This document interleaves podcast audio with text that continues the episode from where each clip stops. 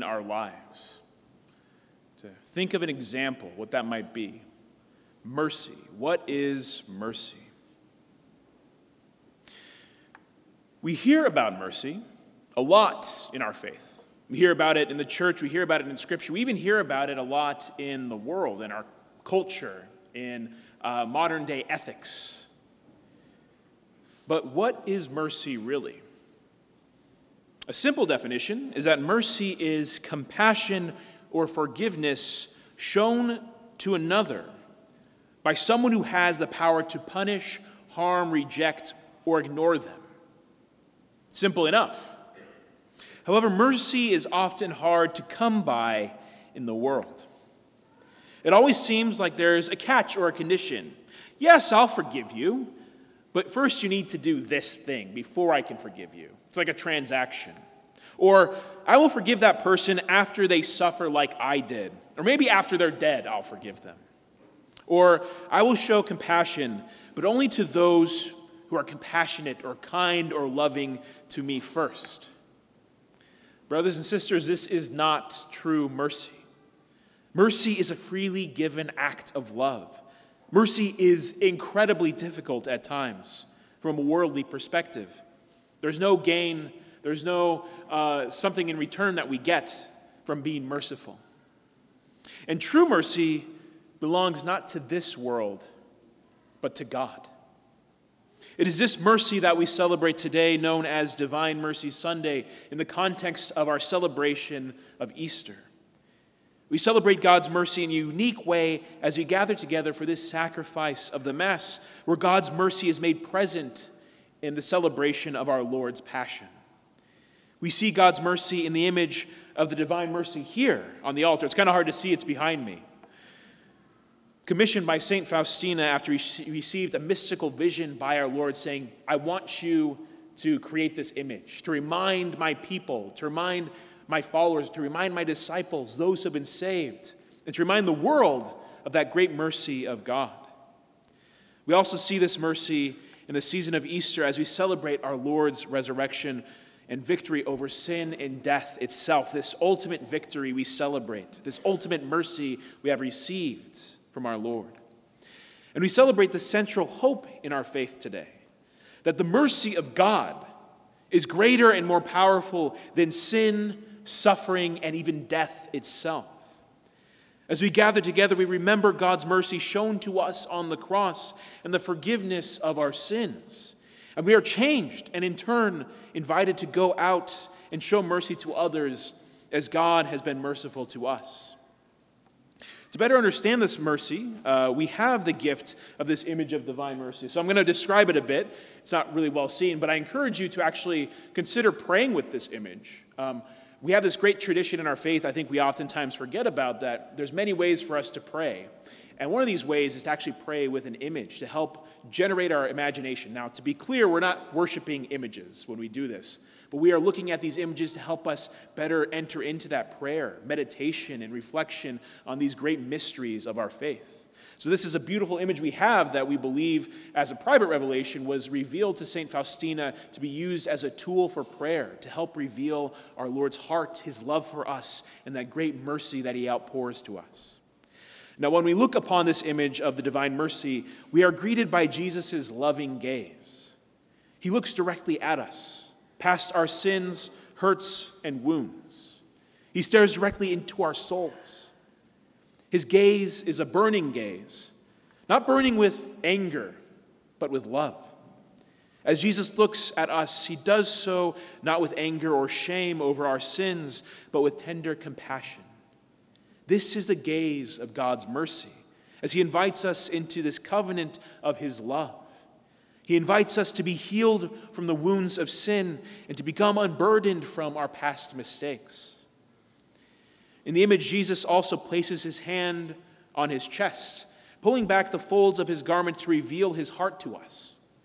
On his hand, we see the wound of his crucifixion, a mark where his flesh was pinned to the wood of the cross by large, wicked nails. We are reminded of two things as we observe the wounds of our Lord's hands. Firstly, we are reminded of the crucifixion itself. As Jesus hung upon the cross, he revealed to us revealed to the world the infinite love of the Father. That God the Father sent his Son to reveal this to us and to impart on the world his mercy. This great mercy of God is present in this paradoxical brutality of our Lord's crucifixion, his passion, which reveals the value God has placed upon us. In dying on the cross, Jesus revealed the greatest act of mercy of all time. As a spotless lamb without sin, our Lord laid down his life for us who have sinned, so that we may receive God's healing mercy and experience new life through him. The second thing that we recognize is the joy of the resurrection, which we celebrate now in a particular way. Jesus rose from the dead not as a ghost or a phantasm, but truly in the flesh of his glorified body, having conquered death for one and for all, for all gathered here. The wounds of our Lord remind us that as we are wounded in this life, we continue to live in the hope of God's mercy and the joy of the resurrection. The most striking aspect, however, of this image of God's divine mercy is the heart that Jesus reveals to us. From Christ's chest spring forth two vibrant beams. One of the beams is red and one is blue. These beams remind us yet again of our Lord's passion as both water and blood flowed from Jesus' side when it was pierced by a spear. When Jesus' bride, the church, was born from his side, just as Eve was born from Adam's rib, but now a new creation through our Lord. That which we participate in now, our Lord's bride, the church, that's what we make up. That's what we encounter and experience in God's mercy. From Jesus' side came his blood, which signifies the Eucharist and the saving sacrifice of our Lord on the cross. We now partake in the sacrifice at this very Mass, where we are fed and nourished by the communion that we share in the living bread of the Eucharist.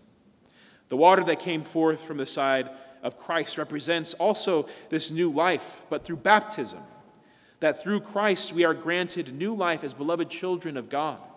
And these two streams of blood and water, depicted in the image of the divine mercy and upon the cross, the infinite love of God is revealed to us.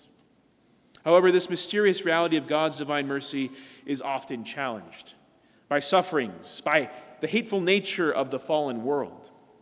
We can become jaded even as we live in our new life of faith. Sometimes we can feel beat down by the struggles of this world. We can be tempted to lash out out of hatred, anger, or more likely pain. We can begin to doubt God's mercy and our faith. We can take on the mindset of Thomas the Apostle, who doubted the Lord's resurrection, who doubted Jesus' victory over death and sin. Thomas, in his sad, sadness and pain, which was legitimately caused by our Lord's death on the cross, which he witnessed, which he knew he saw the Lord's corpse, his, his body in the tomb. He doubted that Christ had the power to overcome that very death. This doubt is shattered, though, as we hear in the gospel when Jesus appears before Thomas and has him touch the wound in his side, the wound from which poured out and continues to pour out God's mercy. Thomas doubted in the victory of God's mercy and love so that we don't have to. We are inspired by this testimony, by Thomas's testimony that he saw the risen Lord and placed his hand in Jesus' side. It is our Lord's pierced side and his divine heart that give us hope and faith and starve our doubts. However, it's not enough that we receive God's mercy, but we are called to go out and to share that mercy. And it can be easy to say that, yeah, I'll be merciful. But I guarantee that uh, there's at least one person for every single person in this room who really struggles or who is really difficult to deal with. Whether it's a past pain, a hurt, a betrayal, a wound. Maybe it's just difficult to just be around them.